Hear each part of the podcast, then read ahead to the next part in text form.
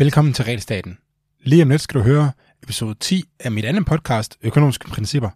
Men faktisk så er episode elleve allerede udkommet øh, samtidig som det her i det rigtige podcast, der hedder Økonomiske Principper. Så hvis du vil have de her afsnit øh, den dag, de udkommer, jamen, så skal du øh, tilmelde dig eller øh, abonnere på Økonomiske Principper, altså det selvstændige podcast, der hedder Økonomiske Principper. Så får du altid de nyeste afsnit øh, med det samme. Og faktisk i dagens episode, altså episode elleve, som udkommer på Økonomiske Principper, der snakker vi om helligdag og hvad det, hvad det betyder for arbejdsudbuddet, hvis man afskærer fra en helligdag. Og vores bedste bud er, at det betyder nok ikke det helt store, og i hvert fald slet ikke så meget, som den nye regering har lagt op til.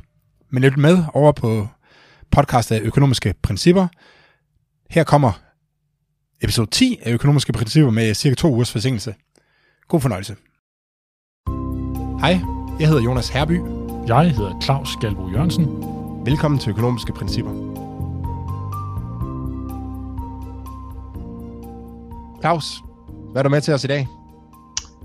Jamen, øh, jeg arbejder hjemmefra i dag. Min, øh, min datter var syg, men, men heldigvis så kan, er det jo helt naturligt nu at, at tage sådan nogle ting her på distancen. Det er vi jo alle sammen vendet os til efter corona. En af de positive, en af de få positive ting ved pandemien, det er, at vi øh, sådan her, det er fuldstændig naturligt, ikke? Øh, hvorimod, men, jeg, kan huske, jeg meget tydeligt husker før i tiden, jeg, jeg faktisk husker en gang i mit andet podcast, der, tog, der rejste jeg hele vejen til Aarhus og optage øh, podcastet. Det virker det meget, meget mærkeligt i dag, ikke? Ja. Det ville man aldrig gøre i dag, ja.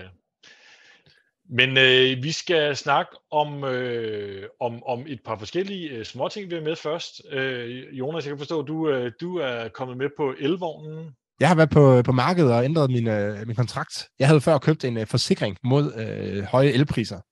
Det vil sige, det var lidt tilfældigt, men, øh, men det havde jeg gjort. Så jeg havde faktisk sådan en fastprist øh, kontrakt. Så jeg betalte en relativt lav pr- pris øh, igennem hele den her periode her, hvor, øh, hvor elpriserne har været eksploderet. Øh, men nu er jeg simpelthen skiftet til en, øh, til en pris med timeafregning. Mm.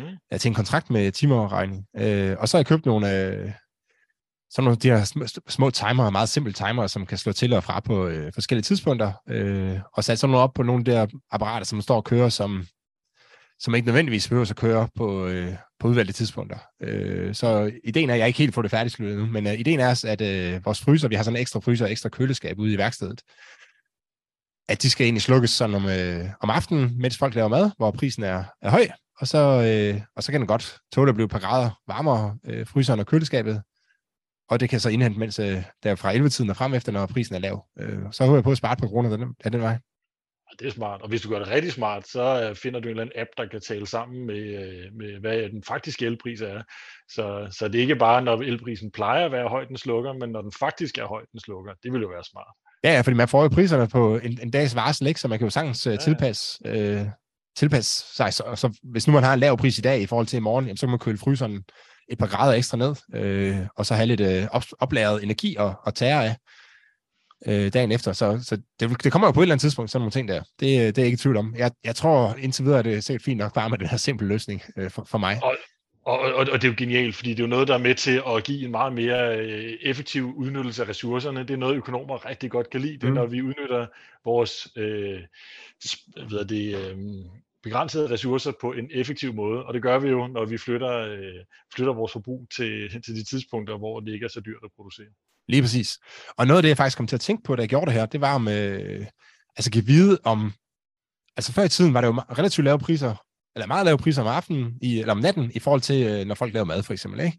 Men spørgsmålet er, om den her prisforskel måske har udlignet sig lidt på grund af den energikrise, vi har haft. Fordi folk er blevet... Altså nogle gange skal der jo chok til, ligesom vi snakkede om, øh, at der kom en pandemi, og så blev vi gode til at bruge øh, Teams og Zoom og sådan noget.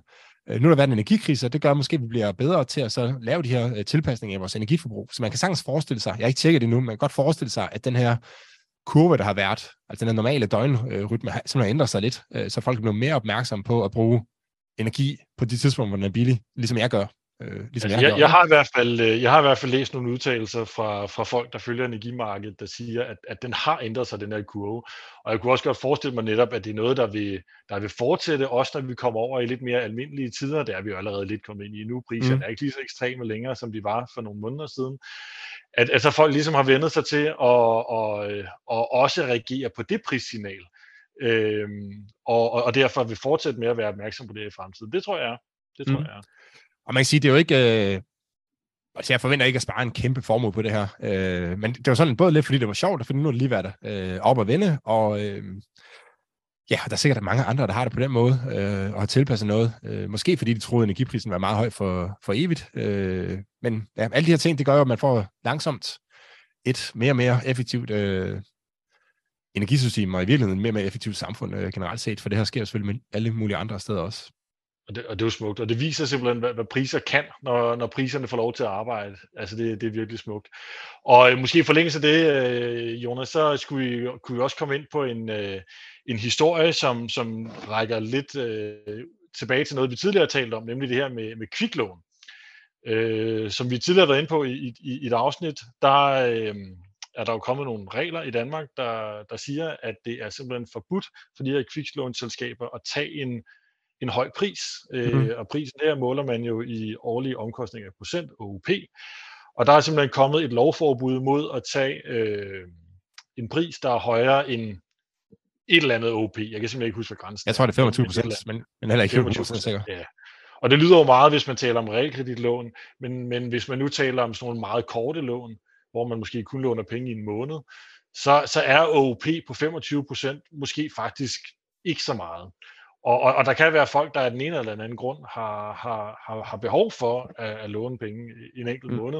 Øh, det er selvfølgelig en, en kedelig situation at være i, og, og der er også mange, hvad skal vi sige, øh, der er også mange dårlige historier med de her kviklån, så jeg kan sagtens forstå, at det er noget, politikerne gerne vil reagere på. Men, øh, men når man går ind og, og, og, og forbyder øh, og hvad skal vi sige, gennemføre handler til en bestemt pris, altså siger handler over til en, til en pris over femogtyve procent, det er simpelthen forbudt, så opstår der et sort marked, det vil enhver økonomisk teori, ja, måske ikke enhver, men almindelig økonomisk teori forudsige. Og hvad er det, vi har set her øh, de sidste par uger i, i mediebilledet? Jamen, der var jo en historie på T V to øh, for nylig, og det var egentlig også noget, man har vidst i lang tid, øh, men at, at antallet af lån i sådan nogle Facebook-grupper, det er... Øh, Ja, det stiger, stiger, stiger. Øh, som jeg havde nær sagt eksploderet, det ved jeg ikke, man kan sige, men det stiger, stiger, stiger i hvert fald. Og problemet med de her lån her, det er jo, altså det er jo lidt det samme problem, som der er på, øh, på hashmarkedet og sådan noget, at det, man vil hellere købe sine produkter af en øh, virksomhed med C V R-nummer, øh, fordi at den kommer ikke at, øh, at chikanere dig bagefter, hvis, hvis du ikke betaler penge tilbage, for eksempel. Øh, Og det er jo det, der er problemet her, ikke? Det er, at dem, der låner øh, penge af de her lidt mere tvivlsomme kanaler, øh, jamen de, de, de kan risikere at blive chikaneret øh, efterfølgende. Der har været historier med folk, der har kontaktet deres familier, øh, der har været trusler, osv. osv. Så det er, og, så man er lidt presset ud, man er presset ud på, på et marked, på et sort marked med de øh, problemer, der også kan følge med på sådan nogle markeder. Ja, det skyldes jo blandt andet, at dem, der så låner pengene ud på sådan et sort marked her, øh, de kan ikke øh, bruge de normale, hvad skal vi sige, værktøjer, vi har i retssamfundet. De kan ikke gå til fogedretten og få inddrevet de her penge, hvis, hvis folk ikke vil betale, fordi de, de opererer ulovligt. Mm. Og hvad, hvad gør de så? Jamen, øh, så, så bruger de de her måske lidt mindre behagelige metoder, som vi egentlig normalt øh, siger, at, at folk skal holde sig fra.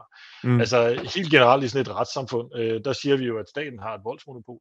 Så det vil sige, hvis du kunne udøve vold mod andre, altså tvinge dem til at betale øh, noget, de skylder, jamen øh, så siger vi i sådan et almindeligt retssamfund, at du kan ikke selv tvinge dem til at betale. Hvis du har den tvang igennem, så må du få statens hjælp gennem øh, fogedretten, øh, med hjælp med politiet, hvad ved jeg, de må godt udøve. Efter nogle gængse regler, ikke? Efter nogle gængse regler, som vi er blevet enige om i vores demokrati. Men når vi lige pludselig, i stedet for at presse sådan noget forretningsaktivitet her ud i, øh, i den sorte økonomi, jamen så, øh, så kan man ikke længere bruge statens voldsmonopol, så må, så må de her typer øh, desværre selv øh, hvad skal vi sige, udøve vold øh, for at få øh, inddrevet deres, øh, deres tilgodehavner, hvis folk ikke betaler af sig selv. Og mm. det er altså nogle rigtig, rigtig uheldige øh, situationer. Og det her, det var der i hvert fald en økonom, der havde været ude og advare om, at, det, at ting som det her, det ville ske. Jeg nævnte ikke lige specifikt øh, Facebook-lån, men der er jo mange andre måder, man kan låne penge på. Så hvis du fjerner den måde, som borgerne vælger i, øh, i dag, altså kviklånene, øh, jamen så, så vil folk begynde at låne på andre måder, og to af de ting, som jeg pegede på, det var, at man kunne lade være med at betale sine regninger. Det var en måde at låne penge på, at øh, sige, at jeg, jeg betaler ikke min regning, så får jeg en, øh, en rykkergebyr, eller der kan ske nogle andre ting øh, en gang ude i fremtiden, men det er jo, det er jo i økonomisk termer en eller anden form for rente, man så betaler. Øh, øh, man kan også låne af sin familie og sådan noget, og det, det, mange vil jo gerne undgå at have familie, eller have penge øh, mellem øh, altså i familiære relationer, fordi det kan skabe nogle problemer. Det, det, det kan blive noget rod. Øh, men det kan jo være, at der er nogen, der presser over i det. Og, og jeg tror, at grunden til, at Facebook-lån det lige præcis kommer op i medierne, det er jo fordi, det er noget af det, som man kan, altså, man kan se visuelt, og man kan gå ind og måle på det. Øh, der er nogle journalister, der kan melde sig i en eller anden Facebook-gruppe, og så kan de læse nogle af de her opslag med, hvad, med folk, der efterspørger lån eller tilbyder lån. Ikke? Men, men hvis man kunne måle det, så ville jeg ved min gamle hat på, at øh, man også kunne se, at der, der er simpelthen kommet flere øh, familielån, og flere, der ikke betaler deres regninger, og øh, vennerlån, og hvad der ellers skal være. Altså alle de her lidt mere diffuse måder at låne på, som har været, som har erstattet de her kviklån her, ikke? Præcis.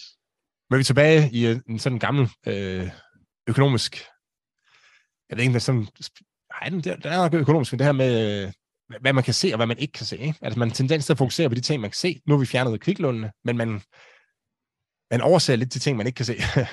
øh, sådan lidt, det, det skulle jeg sagt, men øh, man, man kan simpelthen ikke se alle de andre problemer, som reguleringen af kviklån har skaber. Præcis, og, og, og, og vi skal jo heller ikke lukke øjnene for, at de her kviklån har jo sikkert været et ulykkeligt bekendtskab for, mm. for, for en del mennesker. Og, og jeg er også sikker på, at forbud mod de her kviklån har nogle gode ting med sig. Altså det tror jeg helt bestemt, at der er nogle mennesker, der undgår at komme i problemer med, med, med spillegæld, eller, eller hvad ved jeg. Så, så, så der er nogle, nogle positive ting ved det, ved det her forbud, det, det mener jeg helt klart, der er. Mm-hmm. Men, men der er i hvert fald også nogle negative ting, og, og det er dem, der så har været i fokus i medierne her i, i de sidste par uger. Øhm, Vi skal fejre noget. Det skal vi. Øh, I sidste uge, øh, den femte november, helt præcist, Øh, der øh, var den officielle, øh, hvad skal vi sige, øh, der, der er vi officielt kommet op på, at vi nu er otte milliarder øh, mennesker her på jorden. En festdag. En festdag. Det er da flot. otte milliarder, hold da op. Det er da en succes for, for menneskeracen, at vi er formået at være så mange mennesker her nu. Det, må, det er jo sådan, jeg tror, at de fleste vil betragte et succeskriterie for en, en, en levende organisme, det er, at man får forblandet sig og bliver, bliver til mange, og har det godt selvfølgelig. Men når vi snakker om, øh, altså om, om befolkningstal, øh, og specielt når man når noget med otte milliarder, så begynder folk jo meget tit at så snakke om overbefolkning. Ja.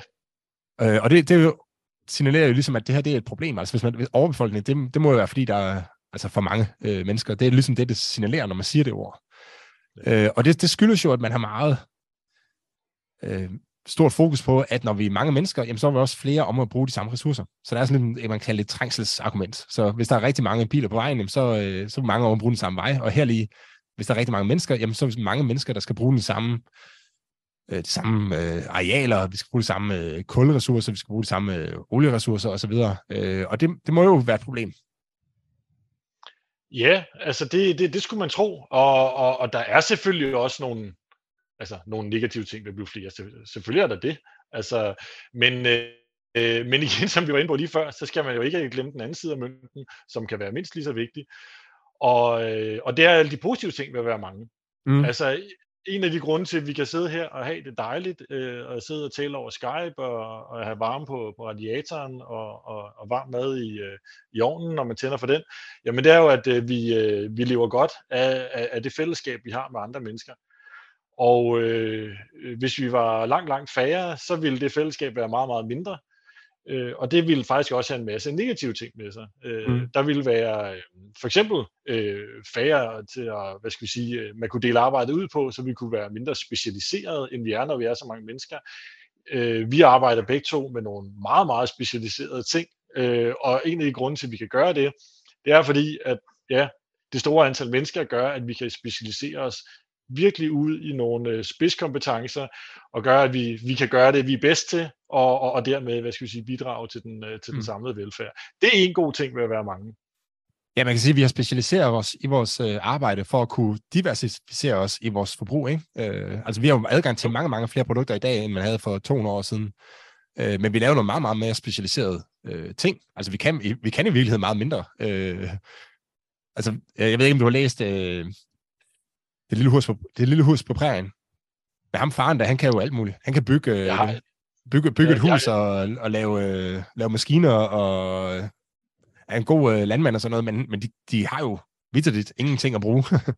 Men nu er vi jo så specialiseret. Jeg kan ingen af de ting, som han kan. Jeg kan, jeg kan, jeg kan regne øh, og lave rapporter, øh, men jeg kan jo bruge, forbruge mange, mange, mange flere ting. Og det er jo en af de ting, en af grunden til, at vi kan det, det er jo fordi, vi har specialiseret os. Øh, og det, som du sagde, det er nemmere at specialisere sig, når vi er rigtig mange mennesker. Ja, og kombineret med, med, med specialiseringen, så er det jo det her med, med de gode idéer, mm. at, øh, at rigtig meget af det her baserer sig også på, på alle mulige andres gode idéer, end bare, end bare din og min. Øh, det er ikke vores gode idé, der, der, der er gjort, at vi, at vi har det så godt, som vi har det nu. Det er alle vores andre, hvad skal vi sige, øh, kolleger her på, på jorden, øh, både nulevende og tidligere levende. Mm. Og man kan sige, jo, jo flere der er af dem, øh, jo flere gode idéer kommer der, og, og dem kan vi så alle sammen nyde godt af. Øh, inden for økonomisk teori, der taler man om øh, både om noget, der hedder offentlige goder, og noget, der hedder positive eksternaliteter, som er nogle lidt relaterede begreber. Og det, som, som der sådan set ligger i de her begreber, det er øh, hvad hedder det, øh, nogle forskellige typer af varer og tjenester, som, som ikke bare kommer, kommer dem, der, der laver dem selv til gavn, eller dem, der umiddelbart køber dem til gavn, men også kommer samfundet bredere set mm-hmm. til gavn. Og, og et rigtig godt eksempel på, øh, på, på offentlige goder og positive eksternaliteter, det er sådan noget som forskning, øh, research i nye produkter, udvikling af både, det kan være, både være sådan noget grundvidenskab, som man sidder og kloger sig på inde på Niels Bohr Instituttet eller andre steder, men det kan også være helt almindelig udvikling af grad, gradvis bedre produkter i landbruget, eller i øh, tech-virksomheder, eller gødning, eller hvad ved jeg, maskiner, hvor man lige finder på en ny dims. Det har nogle, øh, nogle gode øh, effekter for dem, der finder på det, og dem, der umiddelbart køber det, men fordi de her gode idéer så spreder sig, øh, man, man bliver inspireret af hinanden, jamen så har det altså en positiv indvirkning på, på, på, mm. på alle, der, alle i samfundet øh, i sidste ende. Så de her positive eksternaliteter, det er, det er noget, der spreder sig i samfundet, og der kommer flere af dem, jo flere vi er. Så ja. mange mennesker giver mange positive eksternaliteter, det giver flere gode idéer og, og, og, og tilsvarende. Ja, man kan sige, at otte milliarder hoveder tænker bedre end syv komma ni milliarder hoveder. Ja.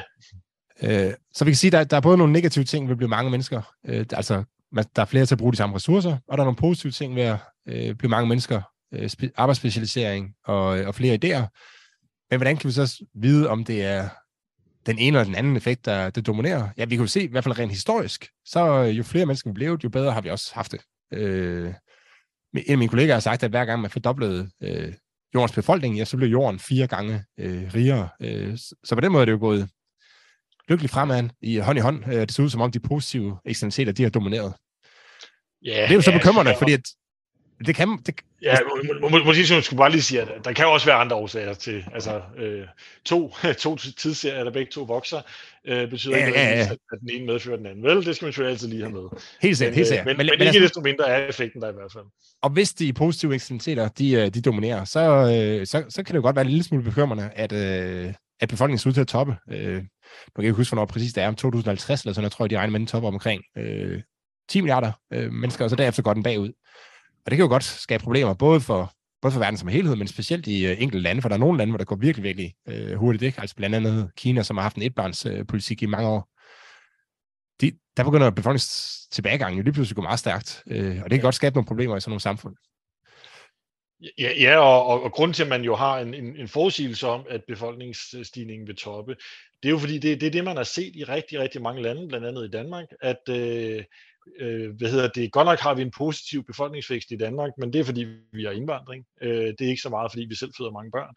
Øh, tværtimod, hvis man kigger på, hvad skal vi sige, den naturlige befolkningsvækst, øh, der ikke skyldes øh, indvandring og udvandring, men, men bare, bare den, som, som kommer af, at, at, at vi forblander os, jamen den er jo toppet øh, for, for lang tid siden, og der var en meget, meget kraftig vækst i befolkningen, hvis du går hundrede år tilbage, eller hundrede og halvtreds år tilbage, eller, eller sikkert også længere tilbage.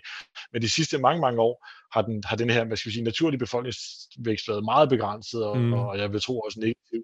Og det, og det er jo en udvikling, man har set i, i stort set alle, hvis ikke alle øh, rige lande, og som man derfor har en meget, meget, meget klar forventning om, også vil komme til at ske i de lande, hvor det ikke er sket endnu. Altså... Mm. Øh, lande i, i, i Asien eller, eller Afrika, hvor, hvor man stadig har en meget kraftig befolkningsvækst. Men altså i takt med, at de lande bliver rigere, så forventer man meget klart, at befolkningsvæksten vil falde, fordi det har man set alle andre steder, når de lande er blevet rigere. Og det er der sikkert nogen, der synes er rigtig, rigtig godt, fordi så har vi mindre af den her såkaldte overbefolkning. Jeg kan godt blive en lille smule, altså sådan lidt, få lidt uro i maven, af at tænke på, at vi, vi går hen og bliver færre og færre og færre. Øhm, Men det er nok ikke noget, som kommer til at påvirke mig personligt. Det er så langt ude i fremtiden, trods alt, at, at der er nok forbi. Claus, vi skal have uddelt en bommert. Jeg har, yeah, jeg har, jeg har, jeg har lidt, øh, jeg har lidt, som kaldes sådan øh, pudsigt indskud, øh, som jeg synes lige værd at nævne. Øh, det var Kentucky Fried Chicken. Jeg ved ikke, om du kender dem. Det er sådan en slags øh, McDonald's bare, de, de, de putter kylling ned i frityren i stedet for øh, pomfritter. Øh, men de, øh, de kom på datoen for øh, krystalnatten i Tyskland. Det var Kentucky Fried Chicken i Tyskland. Der, øh, der kom til at lave et øh, sådan en promotion for at fejre, at nu er der krystalnat. Øh, og de har efterfølgende også været ude og, og undskylde, at det var nok ikke verdens smarteste idé. Øh, og det, jeg har hørt, øh, der kunne måske være sket, det er, at de har, øh, sådan nogle virksomheder har åbenbart sådan nogle øh, bots, som sidder og så kommer med forslag til, hvordan man kan lave forskellige promotions. Altså nu er der en eller anden dato, lad os, kan vi fejre den med, med tyve procent rabat på øh, cheeseburger, eller hvad det kan være, ikke? Og, øh, og der er altså noget, der tyder på, at der er en eller anden studentermedhjælper, øh, og dennes chef, som, som ikke har været helt klar over, hvad krystalnat i virkeligheden er. Øh, og dermed kom til at så godkende den her kampagne her, som så øh, blev strøget ud til alle, der havde øh, Kentucky Fried Chickens øh, app på deres telefon, og det var jo ikke specielt heldigt. Nogle gange så ser man undskyldninger, hvor man tænker sådan, de mener det ikke reelt. Øh, nogle gange fordi, at der simpelthen ikke, altså reelt set er der ikke noget at undskylde. Øh, men jeg tror lige her, der var den reelle undskyldning, og det er måske også derfor, jeg synes, at den ikke skal have øh, bommerten, både fordi det ikke er sket i Danmark, øh, men også fordi det var, det var helt åbenlyst, at det her det er, en, det er en fejl, det er ikke en, en bevidst, øh, bevidst ting, de har gjort. Præcis. Det er tænkt ikke tilfældet for, øh, for den næste kandidat, vi har øh, til, til ugens bommert, og det er en, en historie, der var ude på, på D R her øh, i sidste uge, eller i løbet af ugen, om en, en købmand øh, på... Øh, et eller andet sted i, i et landområde, øh, det var på Samsø faktisk, øh, som, øh, som godt kunne tænke sig at holde fri om, øh, om søndagen, eller holde lukket om søndagen, ikke så meget fordi han ville smække benene op, jeg tror mere fordi han ville spare penge til personale, penge til, til elforbrug og lignende, øh, så, så vil han gerne holde, holde lukket om søndagen. Og, og, og det, øh, det kan han jo bare gøre, det må sige, det er der ikke andre end, end ham, der skal bestemme, men han er selvfølgelig bekymret for, at hvis han holder lukket om søndagen, og hans konkurrenter stadig er åbne om søndagen, så kommer han til at miste omsætning. Mens hvis det nu var sådan, at alle hans konkurrenter også holdt lukket om søndagen, så ville de ikke nødvendigvis miste så meget omsætning på det her, men de ville stadig spare nogle, nogle elpenge og nogle lønkroner, og på den måde øh, ville det være en hjælp for ham til at komme igennem de vanskeligheder, han står i lige nu, den her købmand her. Men, men, så lyder men, men, som en... Det lyder som noget ulovligt. Ja. Altså, du, du arbejder i Konkurrencestyrelsen, ikke? Det er da ulovligt at aftale sådan noget. Jeg, jeg har nemlig arbejdet i Konkurrencestyrelsen, og arbejder også stadig med, med konkurrence. Og det her med, hvis nogle konkurrenter går sammen om at aftale at sætte prisen op, for eksempel, eller hvis de går sammen og aftaler at sætte kvaliteten ned, ved for eksempel at reducere åbningstiderne, jamen så kalder man det for et kartel, og det er meget, meget ulovligt. Man kan faktisk komme i fængsel for det. Det er ikke sket endnu, at der er nogen, der er kommet i fængsel for det, men det kan man med de seneste lovændringer, der er kommet. Man kan i hvert fald få nogle meget, meget store bøder.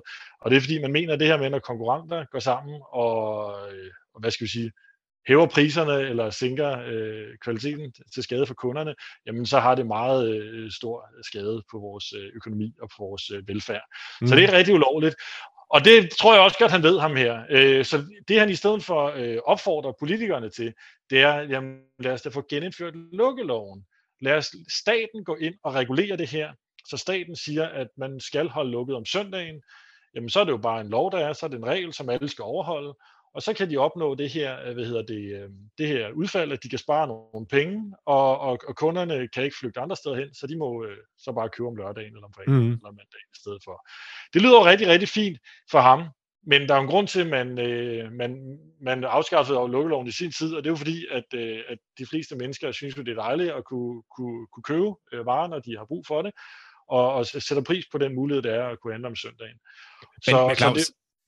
Dengang man indførte, eller dengang man ophævede øh, lukkeloven, det er jo sket i vores øh, levetid. Øh, det skete jo ikke uden sværslag. Altså, der var jo mange, der synes det var, det var forfærdeligt, at man skulle øh, kunne handle klokken, øh, klokken ni om aftenen. Øh, og det var synd for medarbejderne i butikkerne og så videre. Så jeg ved ikke, altså det er jo ikke nogle argumenter, som jeg som sådan øh, køber, men, men der, er jo, der er jo reelt set nogen, som, i hvert fald dengang, jeg ved faktisk ikke, om de findes stadigvæk, og man alle har nu set, at det er faktisk meget smart, at man kan, at man kan handle om aftenen, og at studenter kan komme på arbejde om aftenen, og, og hvad det der skal være. Øhm. Men, men det, er ikke, det var i hvert fald ikke dengang, var det ikke alle, der synes at det var en god idé at ophæve øh, lukkeloven. Det var det ikke. Ja. Nej, nej, og, og, og nogle af dem, der jo især brokkede sig, det var selvfølgelig øh, også små købmænd og, og lignende, der var bange for konkurrencen. Mm. Altså, de, de, de, de, de kunne godt lide, at der var en begrænsning i konkurrencen ved, at, at de her øh, supermarkeder og så videre var, var lukket om søndagen. Øhm, faktisk var det jo blandt andet små kiosker og sådan noget. Der var jo en periode, hvor kiosker og lignende, de måtte godt have åbent om søndagen, men supermarkeder måtte ikke have åbent om søndagen. Så selvfølgelig kunne kioskejerne godt lide den øh, situation, fordi det gjorde, at, øh, at der ikke var så meget konkurrence om søndagen. Så det var faktisk nogle af dem, der kæmpede allermest imod. Øh, eller små supermarkeder. I en periode var det også små supermarkeder, måtte godt have åbent om søndagen, ja. Men store supermarkeder måtte ikke have åbent om søndagen. Altså, mellem, der, de mellem... små supermarkeder, de var rigtig, rigtig glade for de regler. Mellem os to, da vi studerede, der lå der jo en, der lå der to Netto øh, på hjørnet af Jagtvej og øh, Tansvej, øh, hvor den ene havde Øh, altså den ene havde de normale åbningstid, jeg kan ikke engang huske, hvor det var, øh, helt præcis, og så den ene havde, havde åbent meget længere tid, øh, for den, havde, den var så designet til at være tilpas lille, så den kom under nogen, en eller anden omsætningsgrænse, så den gerne måtte have åbent. Og det er jo ressourcespild. Ja, lige præcis. Det var to, to supermarkeder fra den, fra den samme kæde. Øh, det var helt åndssvagt, ikke? Og, og, og det, jeg synes, rigtig meget peger på i hvert fald, øh, det er i hvert fald min fornemmelse, at, at, at hvis du spørger en helt almindelig dansker, så synes de fleste, at det er ret behageligt, at man kan gøre det på den her måde, og de ønsker sådan set ikke den gamle øh, tid tilbage.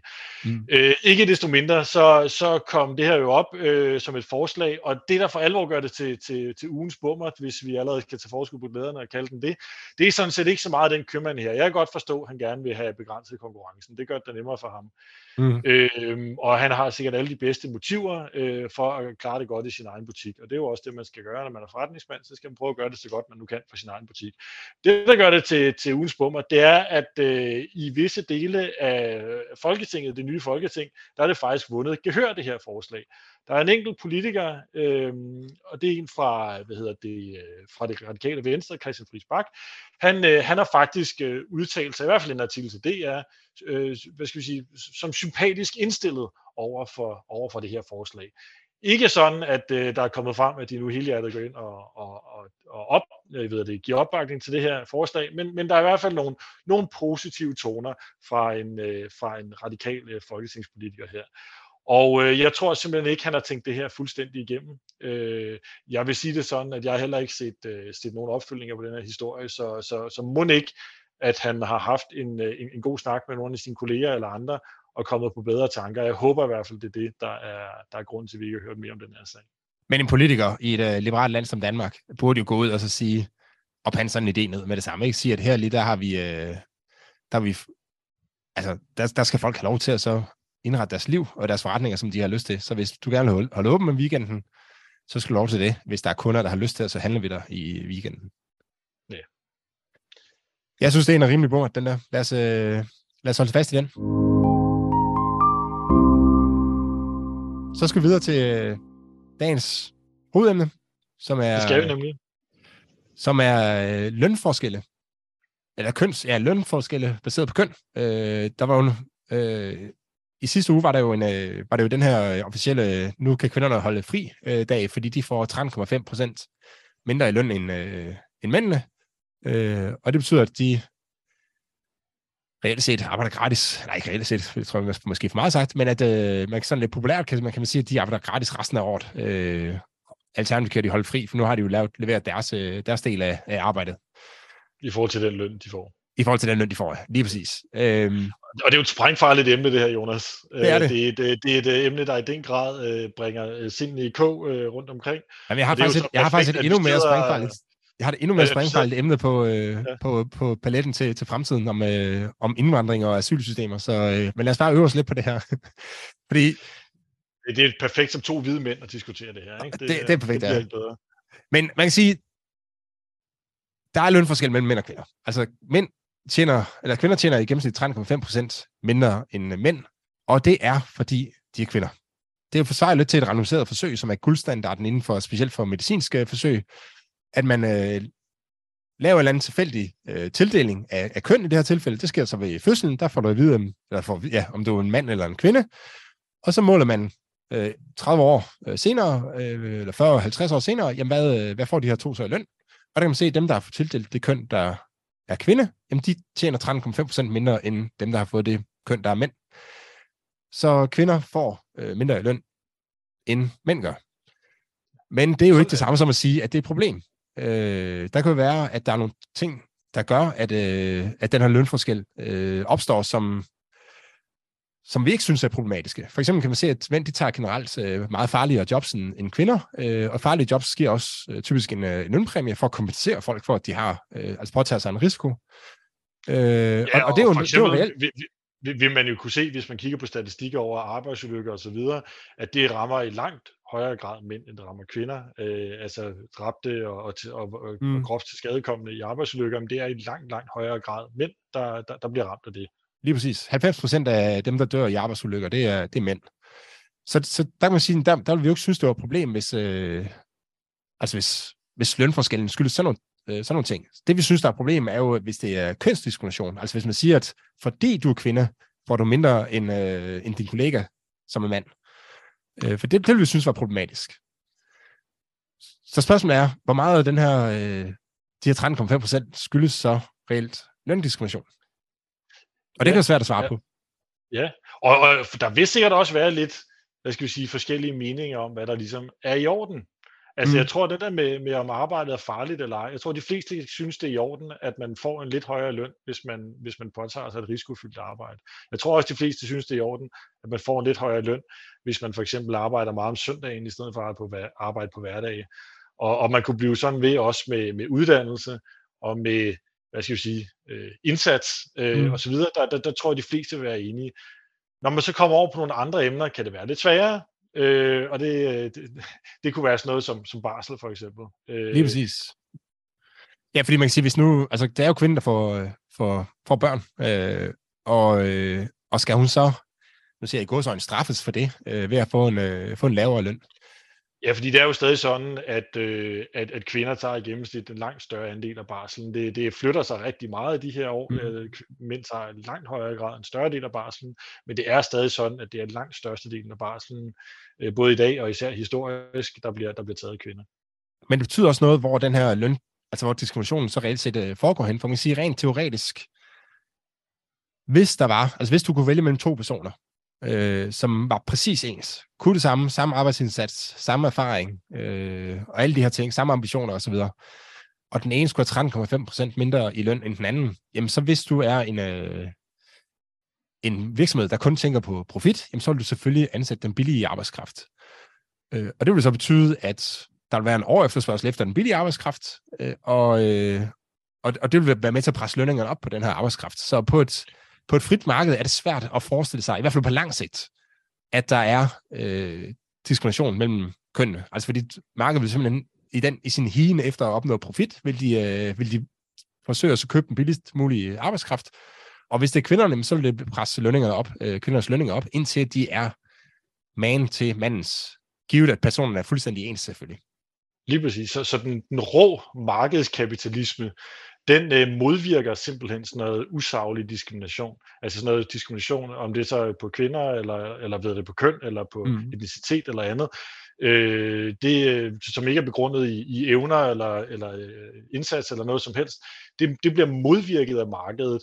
Så, øh, så der, og det, det tror jeg er, er, er et vigtigt øh, statement at få med det her, at altså, det kan måske godt blive ved på et eller andet, man kan sige, et offentligt arbejdsmarked, eller et eller andet meget, meget reguleret marked. Der er ikke nogen markedskræfter, nødvendigvis, der forhindrer øh, sådan en usaglig diskrimination øh, mellem mænd og kvinder, for eksempel. Men på sådan et benhårdt, råt, øh, kapitalistisk, øh, profitjagende marked, der på grund af den mekanisme, du nævner her, mm. der vil man ikke se, øh, i hvert fald på sigt, øh, diskrimination på lønnen mellem mænd og kvinder. Mm. Med mindre med mindre, at, denne, at, der, at kunderne af den ene eller den anden årsag foretrækker at blive øh, betjent af det ene eller det andet køn. Hvis det er sådan, at kunderne øh, bedst kan lide at blive øh, klippet af en mand, i stedet for, at hvis vi taler om frisører, øh, de vil simpelthen betale mere for at blive klippet af en mand, end at blive klippet af en kvinde, jamen så, så vil øh, en rå markedskraft øh, trække i retning af, at de her mænd så får en højere løn, fordi øh, de, det vil kunderne simpelthen betale for. Mm. Så, så, så den lille men til det, jeg sagde lige før, med at markedskræfterne modvirker øh, diskrimination, det er, at, at hvis diskriminationen dybest set skyldes øh, kundernes præferencer, jamen så, så kan markedskræfterne faktisk styrke øh, diskriminationen. Men, men, men så skulle man måske, i stedet for at sætte ind på at, at begrænse markedet, så skulle man måske sætte ind på at arbejde med, øh, hvad skal vi sige, kundernes øh, værdier, og se, mm. at man ikke kan gå ind og... og det er interessant, at du siger det der, fordi at, da vi begge to var i Incentive, lavede jeg et, øh, et projekt om diskrimination. Øh, det var så baseret på, på race, men der er noget, noget af den litteratur, vi gennemgik på det tidspunkt, den tyder på, at, at diskrimination af...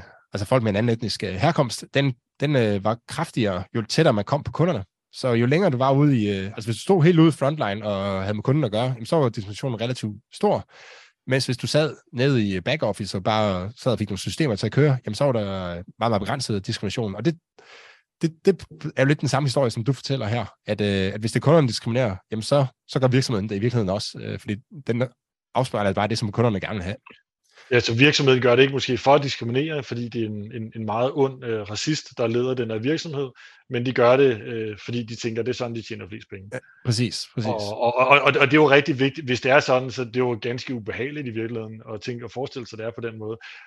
Hvis det er tilfældet, så, så er det jo rigtig vigtigt at vide det, fordi øh, hvis man så skal lave nogle indsatser til at bekæmpe det her, så handler det altså om at, at, at kigge mod kunderne mm. i højere grad, end at kigge mod virksomhederne. Der er en anden ting, der også skal føre til diskrimination. Det er jo, at vi, vi, vi snakker jo lidt her om på, på lang sigt. Øh, men der kan jo godt være nogle... Altså, der markedet jo hele tiden bevægelse mod, og så komme hen mod den her, øh, den her ligevægt på en eller anden måde, ikke? Men, øh, som ligger ude, et eller andet sted ude i fremtiden af det, som økonomer kalder lang sigt. Men på kort sigt kan der jo godt være nogle øh, ting, som gør, at der stadigvæk er diskrimination. Altså, der kan være nogle... Øh, historiske årsager til, at man øh, har set ned på kvinder, eller hvad det er, øh, som gør, at...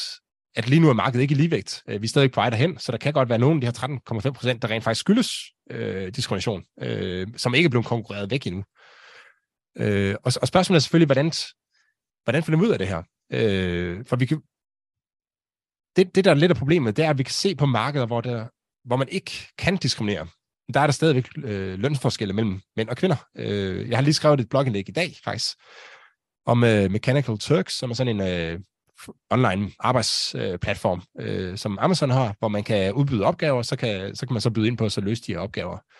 At der kan forskerne, og der, der er brugerne anonyme, men der kan forskerne stadigvæk se, at der er en øh, forskel i aflønningen mellem mænd og kvinder, øh, og noget af det, de peger på det. Jeg, jeg så er, er de så anonyme, er de så anonyme som, som man ikke engang kan se et, et billede af dem, for eksempel at se deres køn, øh, eller ja, der står ja. Om de er mand eller en kvinde. Ja, okay. Øh, men, øh, men det, der så kan... Og de finder en lønforskel på ti komma fem procent. Og noget af det, de, de blandt andet ser, det er, at mænd er mere tilbøjelige til at tage øh, arbejdsopgaver, som giver en høj timeløn. Øh, og, og det kan jo være, nu gætter, nu gætter jeg bare, jeg har ikke, det er ikke noget, jeg har specielt stor indsigt i, men lad os bare antage, at, øh, at mænd ham, altså ikke sætter så stor pris på selve opgaven, men sætter pris på aflønningen, belønningen for opgaven. Jamen så vil de jo søge over mod opgaver, som, giver en, som, er, som er relativt kedelige, eller et eller andet, som er ikke specielt stort indhold i, men som giver et høj, en høj løn, mens kvinder... Øh, under den her antagelse, øh, vil søge hen imod jobs, som, har, som giver et indhold i, øh, altså i selve jobudførelsen, øh, og så dermed giver sådan en lille smule af, eller køb på den endelige belønning, kan man sige. Ikke? Ja, så, så, de, sådan nogle... så, så de i lidt højere grad går efter de øh, hvad skal vi sige, spændende opgaver, udfordrende, sjove, øh, hvad ved jeg, opgaver, mens mændene i gennemsnit mm. i lidt højere grad øh, går efter øh, pengene. Mm. Lige præcis, lige præcis. Ja. Øh, der er også et andet studie, som jeg skrev om tidligere, som, øh, som er baseret på Uber-data, øh, og der kan man heller ikke, man kan ikke diskriminere i appen. Øh, man, kan, man kan få tildelt en, en, en chauffør, øh, og den chauffør, kan man, dem kan man så se, om det er en mand eller en kvinde, og der kan man så afbestille den også. Men det finder forskellen så, at det, det er ikke forskel på. Altså, der er ikke forskel på, om det er en mandlig eller kvindelig chauffør, øh, om de så bliver øh, afbestilt efterfølgende. Så, der er, så det er svært at diskriminere, og det sker ikke. Alligevel så finder forskerne så, at der er en lønforskel på syv procent mellem mænd og kvinder.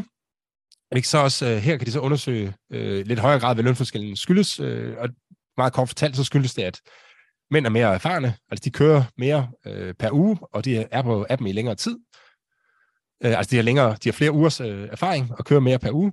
Øh, så så kører de, de ved for eksempel, hvor de skal køre hen øh, for at få nogle gode ture, øh, ja, det... for ikke at skulle køre stille så lang tid, men, men køre en højere andel af, af tiden med passagerer i stedet for uden passagerer og så videre. Lige præcis, for det er nemlig den anden effekt, der er, at de kører nogle øh, områder, som giver, og på nogle tidspunkter, som giver en højere aflønning. Øh, det kan fx være, at de kører om, øh, om og mere om natten, øh, hvor, hvor, hvor, hvor, hvor lønnen er højere. Øh, og der kan være nogle kønsforskelle, også grunden til, at man gør det. Altså man ser det, det kan jo skyldes, at kvinder er mere usikre, øh, føler sig mere usikre, udsatte i, ja, i nattelivet og sådan noget, ikke? Øh, og den sidste er simpelthen, at mændene kører en lille smule hurtigere. Det er ikke særlig meget, altså det er et par procent hurtigere, så det svarer til at køre enoghalvtreds i stedet for halvtreds øh, ind i byen. Øh, og det, øh, og det, det giver så, det, det er så halvdelen af lønforskellen, der kan forklares ved det, at de simpelthen kører en lille smule hurtigere. Og igen, så er vi nede i noget her, hvor man kan sige, det der er nogle forskelle, øh, men, det, men, men det sker ikke på arbejdsmarkedet. Altså, det er ikke, på, det er ikke, det er ikke, det er ikke Uber, der diskriminerer, det er ikke Mechanical Turks. Det, det, det er ikke Uber, der simpelthen siger, at jeg har to, to løntabeller, en løntabel for mænd og en anden løntabel for kvinder, og så siger jeg, så får kvinderne simpelthen bare de her ti procent, eller meget det var, mindre end mænd. Så, så mm. sådan er det ikke. Men det falder alligevel ud på den her måde, og det betyder ikke, at der ikke er nogen øh, problemer, fordi lad os nu sige, at kvinder de kører ikke om aftenen, fordi at, øh, altså lørdag, fredag og lørdag er nat, fordi de føler sig udsatte i, øh, i, i natlivet. Ja, måske bliver det, udsat. Det, eller måske eller bliver, øh, bliver udsat. Det, det, det er jo et, altså det er jo et problem. Øh, det er bare ikke et problem, der opstår på Uber-platformen. Det er et problem, som er et andet sted i samfundet. Og det har jo netop betydning for, hvilken løsninger som man så skal vælge, hvis man skal løse det her rent politisk. Ja, fordi det er jo fristende at, at, at blive sur på Uber, hvis man ser de her tal. Øh, kvinder får ti procent lavere løn på Uber, mm. end mænd gør. Så er det meget, meget nemt at blive meget vred på Uber, og så øh, for eksempel kræver at få indført noget lovgivning, der tvinger Uber til at betale det samme til mænd og kvinder. Det er jo utroligt fristende, men det, det vil ikke ramme, øh, altså, det, det, det vil ikke ramme problemets rod på nogen som helst måde. Måske vil det faktisk skabe yderligere problemer. Lige præcis, lige præcis. Og du kan også, nu nævnte du det her med, at man kan, hvis folk der arbejder om søndagen, så er det rimeligt, at de får en højere løn. Men det kan jo godt være, at mænd er mere tilbøjelige til at arbejde om søndagen, fordi at det siger, at så må du lige øh, passe børnene, ikke? Det, der kan godt være nogle strukturer i samfundet, som gør, at det er nemmere for manden, og så skubber børnene over på kvinden, end det er for kvinden, og skubber børnene over på, på manden. Øh, og så kan man have øh, den effekt, at mænd de i højere grad arbejder øh, i weekenden, og får en højere løn, og det slår så ud i en ulige løn. Det skyldes bare ikke arbejdsmarkedet. Det skyldes et eller andet, der foregår i familien. Øh, og det kan godt være, at det, der foregår i familien, er et, øh, altså, ikke er optimalt, når man siger, fordi der er jo, man giver jo afkald på nogle ressourcer. Eller urimeligt, ja. Øh, og det kan være, at det skyldes nogle øh, gamle øh, strukturer i samfundet, hvor det på et tidspunkt var måske smart, at man specialiserede sig i, at ja, manden går ud i marken og prøver at blive dygtig til det. Kvinden specialiserer sig i hjemmet, for det er meget komplekst at drive de, det var meget komplekst at drive hjem før i tiden, så hun specialiserer sig i det. Det kan være et gavnligt for familien dengang, men er det måske ikke mere, men der kan godt være nogle af de her strukturer, der hænger, hænger ved stadigvæk. Øh, igen, øh, vi, altså, det er ikke noget, jeg ved noget om, men det kan man forestille sig. Og, og spørgsmålet er så, hvad, hvad gør man så ved det rent øh, politisk? Øh, Jamen, hvis ikke problemet er på arbejdsmarkedet, så er det i hvert fald nok ikke der, man skal gå ind og så prøve at løse nogle problemer med at indføre kønskvoter, eller ved at øh, altså udskamme øh, virksomheder, som øh, ikke... Lad os sige, at man skal dokumentere, at man betaler lige løn, eller sådan noget. Som der, der er for, forskellige former for regulering, der, der, der er målrettet imod. Det er nogle lidt mere komplicerede øh, årsager til det, øh, og, man, og spørgsmålet er, hvordan skal man håndtere det der? Altså, hvis familien vælger, at, at kvinden tager første øh, sygedag, barnets første sygedag, for eksempel, hvordan kan man så være sikker på, at det er et problem? Øhm, altså, bare noget, som... jeg, jeg tror personligt, at noget af det, der kan, kan virke, altså, det er simpelthen at få nogle af de her ting frem i lyset. Altså, altså hvis, hvis det viser sig, at for eksempel det der med at, øh, at tage mange barns første sygedag, at det medvirker til, at man øh, i gennemsnit øh, får lidt færre øh, lønstigninger, fordi man så ikke lærer de dage, og ikke øh, man siger, er produktiv for sin arbejdsgiver de dage, Jamen, øh, jamen så, så får familierne jo den viden med, og, og det kan forhåbentlig være med til at øh, hvad skal vi sige, øh, gøre, at man i stigende grad øh, fordeler det mere ligeligt øh, mm. mellem sig. Øh, det kunne være et eksempel. Øh, vi skal selvfølgelig heller ikke være helt blege for den der chok-effekt. Altså nu indledte vi dagens udsendelse med at sige, at øh, corona-chok-effekten har gjort, at vi alle sammen er blevet bedre til at gå på Skype eller Teams eller Zoom eller hvad man nu bruger at holde videomøder. Mm. At, at det har givet et eller andet stød på en eller anden måde, der har skubbet os over i, i et andet sted. Og, og, og det, altså, det skal man heller ikke være helt bleg for, øh, hvad betydningen det kan være. Men man skal godt nok passe på, at øh, altså, at man ikke går for langt, når man, hvis man vil give et eller andet skub her. Mm. At det øh, måske bliver et, et, et, et blødt skub, i stedet for et kæmpe skub. Altså, der er formentlig heller ikke nogen, der synes, at vi skal blive ved med at have coronanedlukninger de næste fem år, bare for at vi kan få flere Teams-møder. Altså, det, det, det tror jeg ikke, der er nogen, der, der, der synes. Og øh, der, der er i hvert fald som minimum en balance der, og ja, call for caution. Ja, jeg, jeg, jeg, det er ikke specielt nemt at... Øh... at løse. Øh, for, for det første er det ikke særlig nemt at så dokumentere, at der er et problem. Altså, for det er jo det der med, hvis kvinden vælger, eller hvis, hvis familien vælger, at kvinden skal være hjemme ved barnets første sygedag. Altså, hvordan dokumenterer du, at det er et problem? Det kan godt være, at du synes, det er et problem, men hvordan dokumenterer du, at det er et problem generelt i samfundet, også for andre familier end din egen familie? Øhm, og hvis man så finder ud af, at der er et problem, hvordan løser man så det problem? Øh, det, det vi måske kan fastslå, det er, at man skal være, altså, man skal være meget påpasselig med at så angribe det her gennem arbejdsmarkedet. Øh, fordi det, der er ikke noget... Det, det er svært at så dokumentere, at det er et problem der, i hvert fald. Der er noget, der tyder på, at det ikke er et problem. Øh, Så man måske skulle lige runde det her med, at der har været sådan nogle lønkommissioner, og vi har været ude og lave nogle analyser, hvor de, hvor de så siger, at jamen, vi kan faktisk forklare hele, mere eller mindre hele lønforskellen.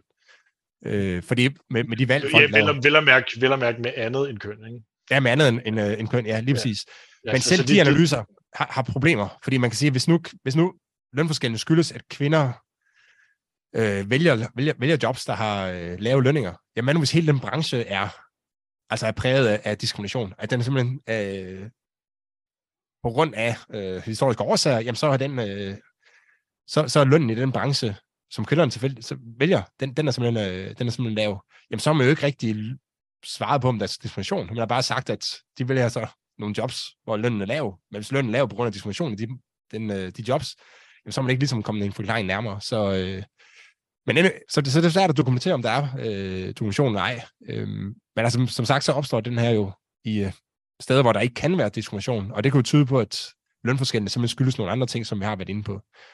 Og det er meget, meget svært at løse rent politisk. Det, øh, det er ikke et svar, vi finder i dag i hvert fald, tror jeg. Men øh, jeg håber, at, øh, at vores tanker i hvert fald kan bidrage lidt til at sætte nogle tanker i gang ja. ude øh, blandt lytterne også. Altså jeg er jo meget enig med, de, med dig, at det her det er, det er en af de ting, måde, man kan løse det på, er jo ved at diskutere det. Og vi kan også se, at altså, familier i dag er jo helt... vildt meget anderledes end familier for, ja, for halvtreds år siden, ikke end vores forældres og vores bedsteforældres øh, familier var, øh, og meget mere blandet i, øh, i hvordan øh, mænd, og, mænd og kvinder de er tilknyttet arbejdsmarkedet.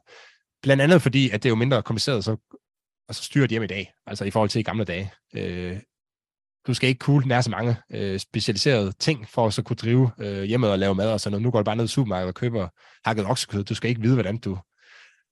opbevare og partere gris og sådan noget, øh, længere vel, og sylter og sådan nogle ting og sager. Så, så, så specialiseringen, øh, alle mulige andre i samfundet har ført til, at, at, at øh, familierne også kan altså, gå ud og specialisere sig på arbejdsmarkedet i stedet for hjemmet. Øh, og jeg har svært at forestille mig, at det her det ikke er en udvikling, der fortsætter, og at det her løn, øh, lønforskellen, den indsnæver sig over tid. Var det alt for i dag, Claus? Jeg tror, det var alt for i dag. Tak fordi I lytter med derude, og øh, husk at sende os masser af mails på principperne snabel-a gmail punktum com. Tak for i dag. Tak for i dag. Få mere økonomisk indsigt næste gang, hvor vi øh, endnu en gang vil begive os ud i at forklare, hvorfor verden ikke er så simpel, som man tror, og hvordan det økonomiske teori og empiri kan hjælpe os med at forstå, hvordan verden hænger sammen. Du kan finde links og læse lidt om Claus og mig i øh, show notes, øh, hvor du også kan finde vores øh, Twitter-handles. Tak for i dag.